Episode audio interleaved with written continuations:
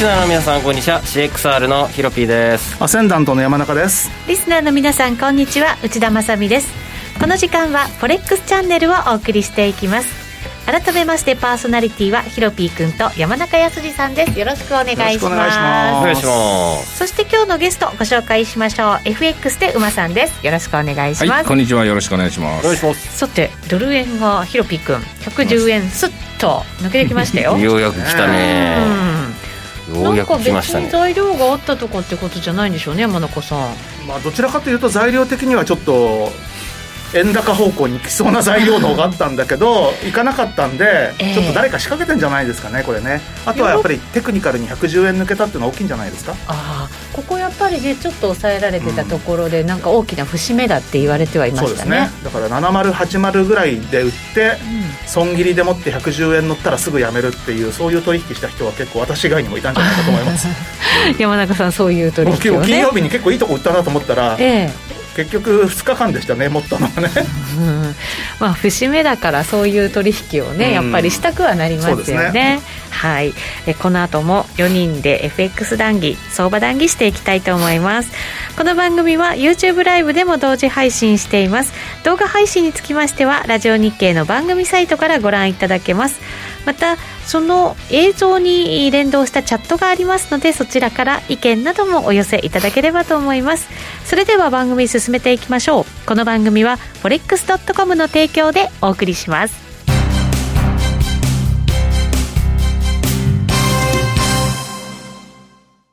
ノックアウトオプションが目標へと導く。よりシンプルな新しい通貨取引。forex.com では柔軟な証拠金設定、リスク限定、簡単なトレード設計のノックアウトオプションの取引が可能です。最大損失を限定し、高い資金効率を利用しながら利益獲得が狙える画期的な商品で、1000通貨相当から取引いただけます。ノックアウトオプションならリスクをコントロールしながら機会を逃さない。トレードに優位性を。ノックアウトオプションや FX なら forex.com でぜひお取引を。講座のお申し込みや詳細は forex チャンネルの番組ページをご覧ください。外国為替証拠金取引及びオプション取引は元本及び収益が保証されているものではありません。FX 取引はレバレッジを利用して取引代金に比較して少額の証拠金で取引を行うために相場の変動による価格変動やスワップポイントの変動により思わぬ損失が発生する場合があります。お取引の前に契約締結前交付書面などを必ず熟読し、取引の内容、危険性などをご理解いただいた上で、ご自身の判断と責任にてお取引ください。ストーン X フィナンシャル株式会社金融商品取引業関東財務局長金商第291号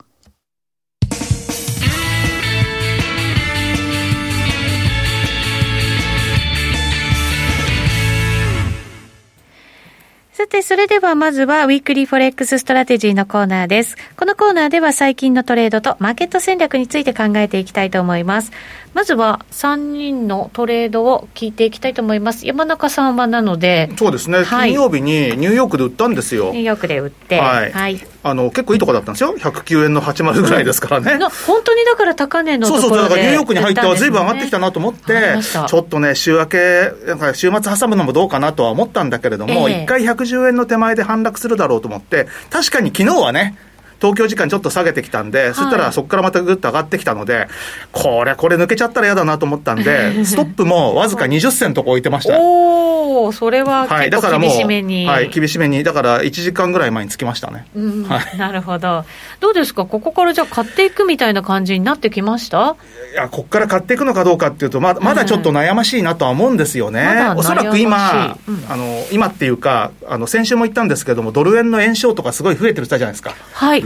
その後、また驚くほど増えててですね、円のショートが、はい、あのちょっと直近ではあの、売買含めて、最高レベルぐらいまでに、この円売りポジションが今、膨らんできてるんですよ、えー、そうなんですね、そうなんです。だから、そうすると、もう相当に仕込んでるだろうと、でそれが火曜日の段階なので、3月の要は、えー、23日の段階のポジションが、27日に発表されたので、はい、そこからまあ今日に至るまで、こんだけドルがまだ上がってるってことを考えると、さらに増えてるっていうことなので、うん、結構みんなある意味、お腹いっぱいの円売りポジションだとは思います。なるほど、そうすると、ちょっと今から売るのはだからここから、だから円売り、うん、まあ、要はそのさらなるドル買いっていうのは、ちょっと、まあ、躊躇はしたいんですけど、ただ3月末でもって110円台で引けるっていうことは、これはあの2017年高値からの,、あの要は4年間のレジスタンスラインって結構綺麗なんですよ、付き合ってみると。大体、そこでことごとく反落してるんですけど、うん、そこを上抜けて引けるっていうのは、これはもう年レベルでもってトレンドが変わる可能性はあるので、テクニカルには非常に強い。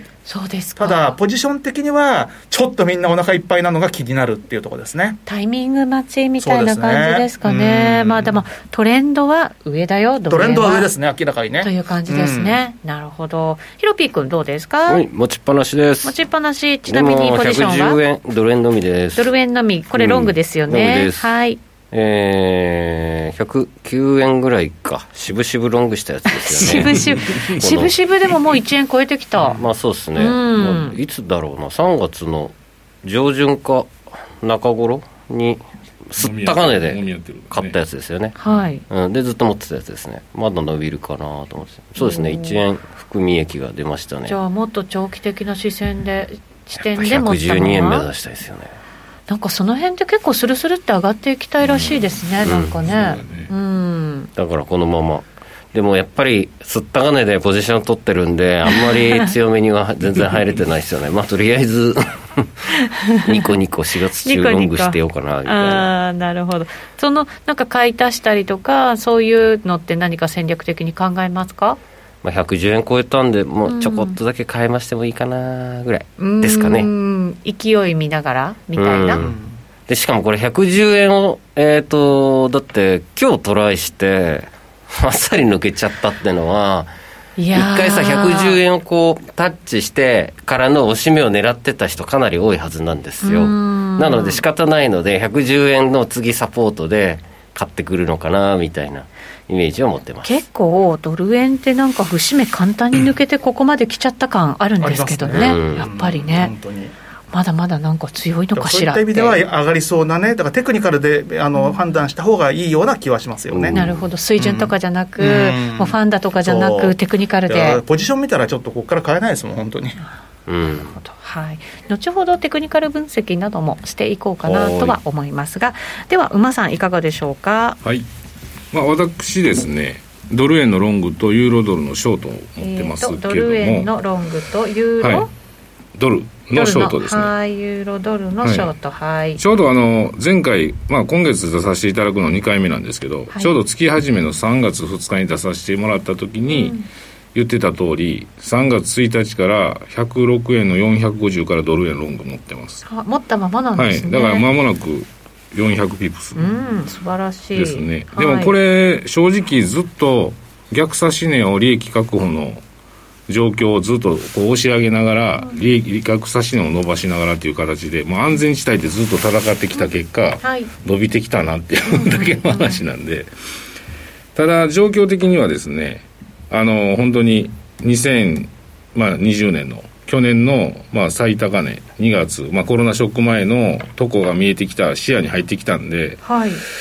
うん、ただ、でも山中先生おっしゃる通り、ここから僕はたまたまいいポジション持ってるから、その人のたちのターンかなとは思うんですけど、新規でってなると、ちょっと微妙なとこでもあるんですよね。どういうアドバイスします？まあ、ですので、うん、まあ、損切り浅めに、L 優勢なんですけど、はい、損切り浅めで、まあ、様子見ていくっていうのがいいんじゃないかなと思いますね、うん、なるほど、はい、ユーロドルの S も合わせて持ってると。はいそうですね、はい、ユーロドルの S は1.19の850と250、はい。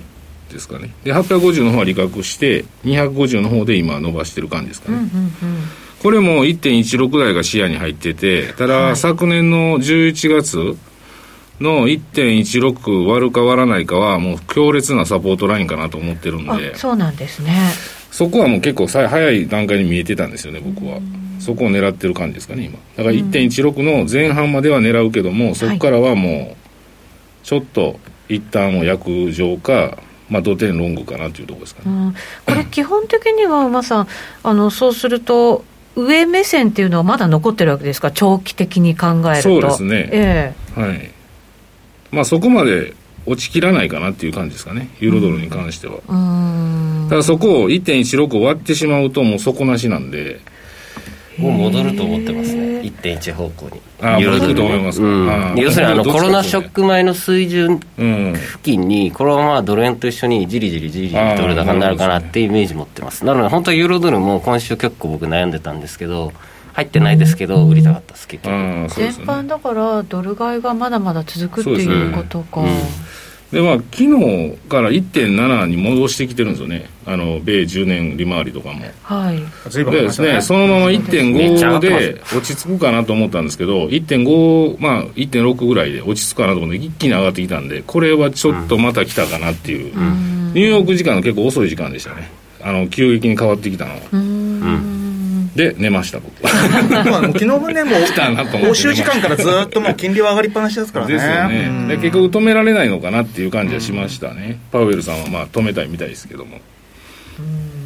なかなかね、はい、本当にちょっとリスクオフになってもいいような材料が株式市場にはね、ね。結構あの山中さん、あることありますよね、ただ明日年度末だっていうのが、ちょっと引っかかるところですね、ドル買いじゃねえかな、ロンフィックは。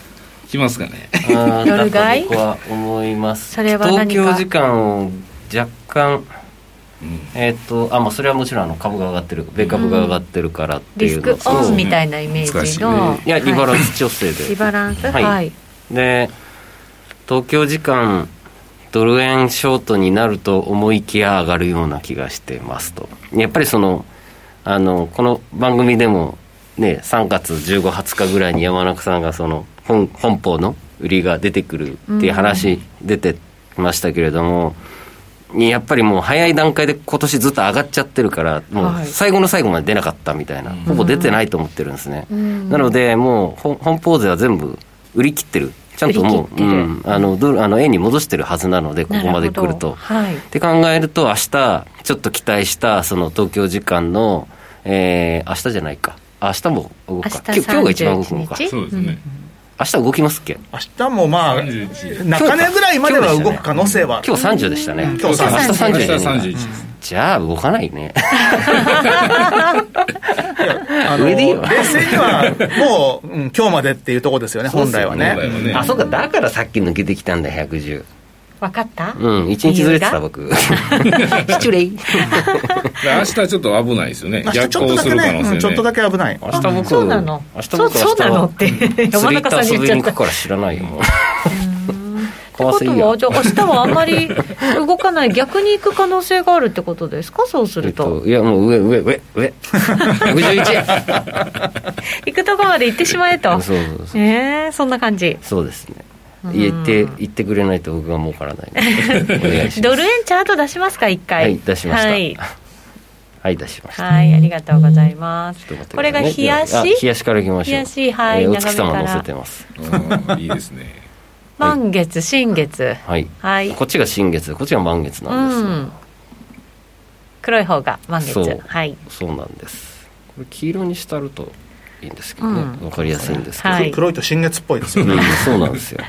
はい、確かに。はい。いやドル円もビットコインも結構ねこの満月をボトムにアップしやすいっていう噂がえこれそうなの？本当に。いやそうなんそんな感じに見えますよね。見事なんですよでちょ結構この上り調子に加速し始めた時の満月はそのままトレンド伸びるんですよ。これビットコインもめっちゃ当たるんですよ、はい、そうなんだ、はい、それが今ドル円にも当てはまってるっていう感じ、まあ、そうですね。昨日おととい昨日なんですけれどもそこからここなのでなんか伸びていくんじゃないかなって僕は勝手に思ってます。えー、何その月の力。はい 月の力プラス変化日が重なると結構角度が高いので、う。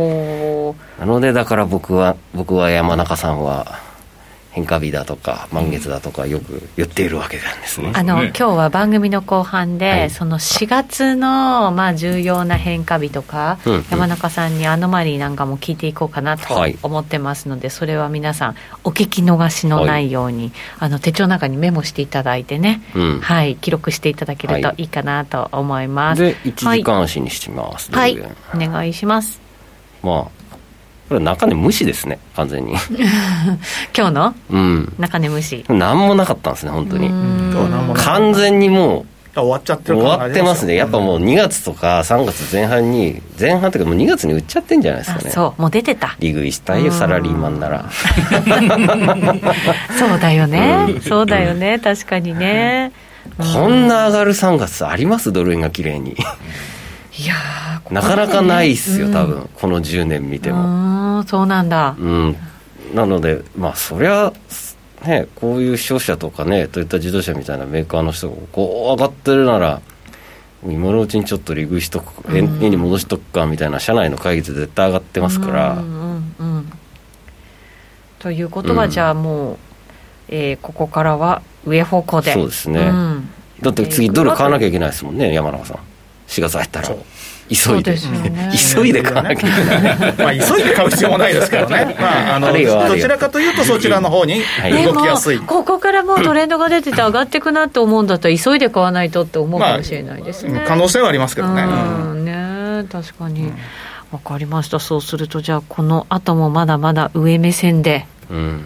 はい、社内レートどうな社内レートじゃない社内レートどうなるんですかね来来月。それこそ4月1日が日銀短観だからその時分かるじゃないですか、うん、そうだそうだ、うん、だから想定為替レート。そう想定為替レートは、うん、多分円安来てますよねこれこのこんな状態だったら、きっとね3月調査ですからね、そうか。だから108円とかさ9円とか。雇用統計より日銀短観あの一応ちょっと要注目かもしれないですよ、うん。そうですね、うん、2日お休みですからね基本的に。そうですね。もともと107円とか108円ぐらいのところにねありましたよね企業のねだからそこを今超えてきてるっていう感じですからね、まあ、でもそうすると利益の増額修正要因にもなったりとかね輸出企業なんかもね、そう。なったりするとまたこれ株価にはプラスってことには一応なるのかもしれませんけど。113ぐらいでいいんじゃないですか。そこまで上げとかないです。自分で自分の 首絞めますからね。そうですよ。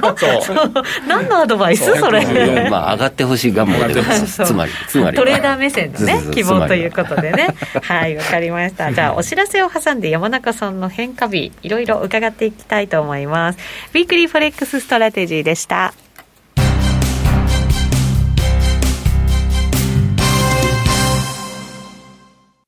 ノックアウトオプションが目標へと導く。よりシンプルな新しい通貨取引。forex.com では柔軟な証拠金設定、リスク限定、簡単なトレード設計のノックアウトオプションの取引が可能です。最大損失を限定し、高い資金効率を利用しながら利益獲得が狙える画期的な商品で、1000通貨相当から取引いただけます。ノックアウトオプションならリスクをコントロールしながら機会を逃さない。トレードに優位性を。ノックアウトオプションや FX なら forex.com でぜひお取引を。講座のお申し込みや詳細は forex チャンネルの番組ページをご覧ください。外国為替証拠金取引及びオプション取引は元本及び収益が保証されているものではありません。FX 取引はレバレッジを利用して取引代金に比較して少額の証拠金で取引を行うために、相場の変動による価格変動やスワップポイントの変動により思わぬ損失が発生する場合があります。お取引の前に契約締結前交付書面などを必ず熟読し、取引の内容、危険性などをご理解いただいた上で、ご自身の判断と責任にてお取引ください。ストーン X フィナンシャル株式会社金融商品取引業関東財務局長金賞第291号。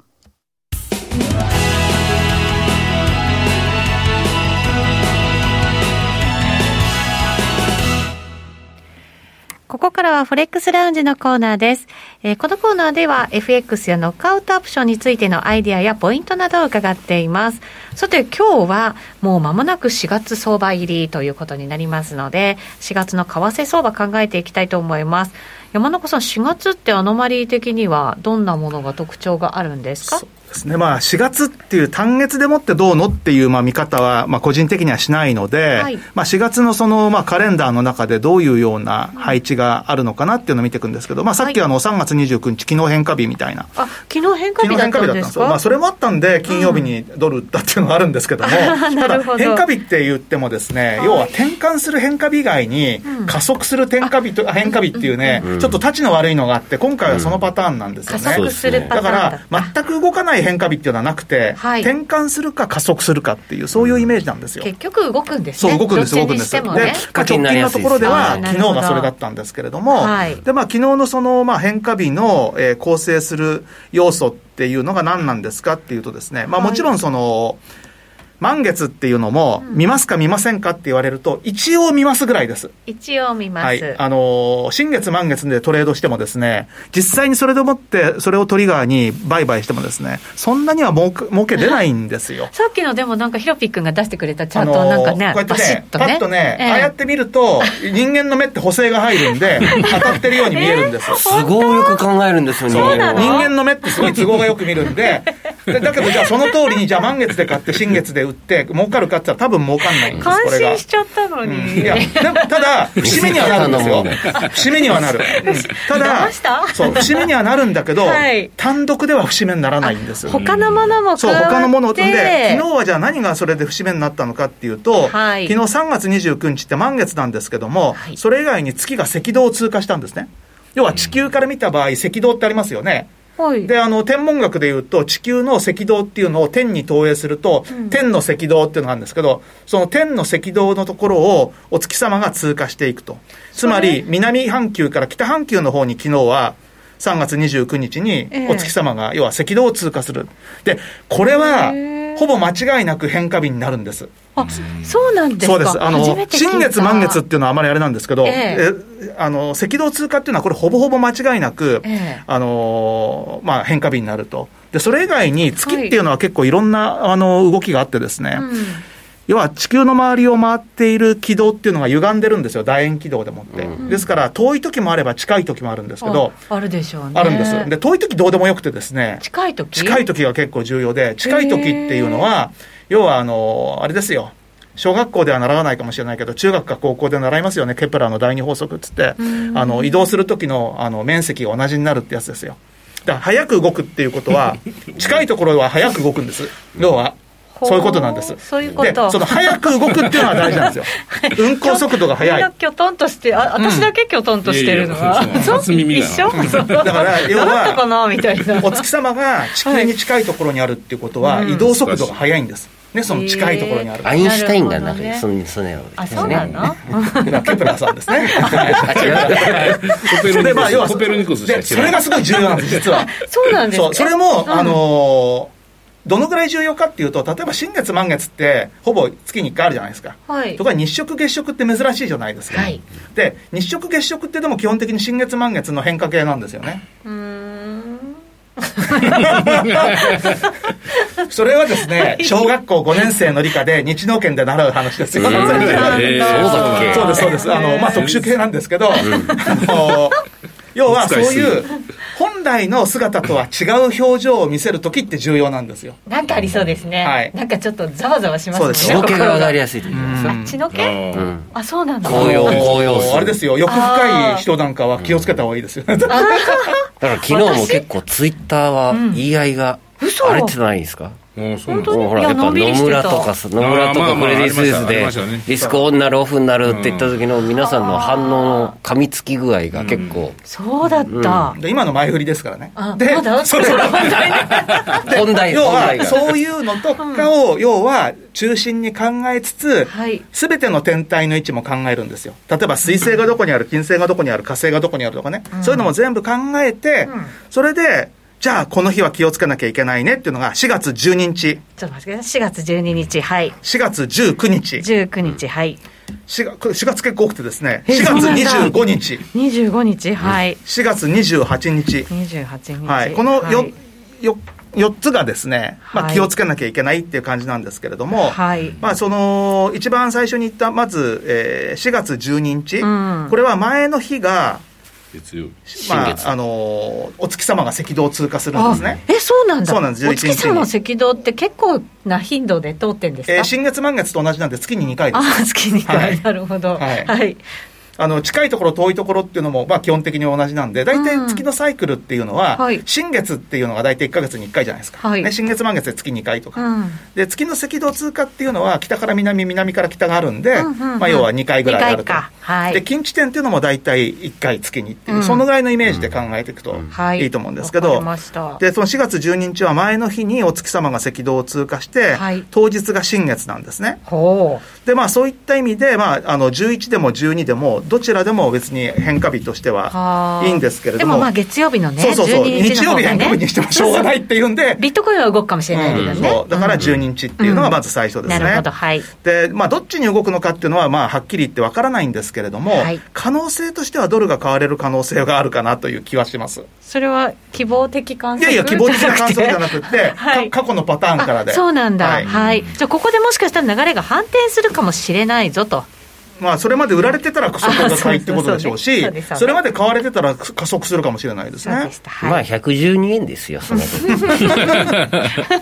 ちょうどあのレジスタンスラインもいらっしゃるし。これは希望的観測かもしれないですね。すね4月19日っていうのは、はい、これは太陽と水星が同じ位置に来るんですよ。なんかそれもすごそうだけど。で、これすごくてですね、うん、あの、FX だけじゃなくって、はい、商品、株式、FX、金利、すべての市場が変化しやすい。おもうこれはあの5000年の歴史があるあの配置と言われてて、ね、そうなの？もう一度山中さん教えてください。何日19日。19日に太陽と水星が同じ位置に来るんですけど、ちゃんとメモして。これね結構笑っちゃうんですけど、はい、あのシュメールって昔あのメソポタミア文明の頃の古い町があるんですけど なんか今日すごい算数学んだりなんだかもうなんか地理から歴史から出てくるんですよ。でその年度版にねくさび型文字ってあるじゃないですか。はい。くさび型文字に、その、それこそ4000年前、5000年前のくさび型文字の、その、あれにですね、太陽と水星が同じ場所にあるっていうことに関する記述があって、だからその、その頃の人たちは、分かってるんですよ、それが。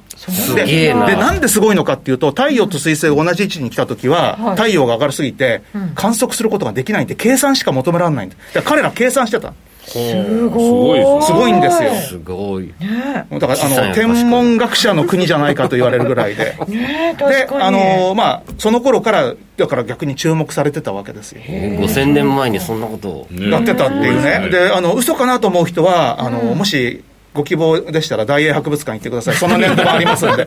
ご希望の人はね。そう、僕見に行きましたから、わざわざ。えー、本当かよと思って。本当かよと思いました。探求心がすごすぎて。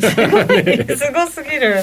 で、まあ、それもだから重要なので、なるほど。それもどっち行くか分かんないですけど、まあ、基本的には商品市場と株式市場の動きを見て、で、まあ、ついていく。だから、まあ、リスクオン、リスクオフでついていくって感じになってます。はい、なるほど。はい。えーと、4日間ある変化日まだ2つしか説明、はい、してませんのでね。そうですね。あとじゃああとあとですね。YouTube ライブで、はい、はい、引き続き解説していこうと思いますのでぜひ皆さんご参加いただきたいと思います、今日は金融先生術会じゃないですか。嬉しいですというりなさんからのコメントも頂戴していました。引き続きお付き合いください。今日のゲスト馬さんでした。ありがとうございます、はい、この番組はフォレックスドットコムの提供でお送りしました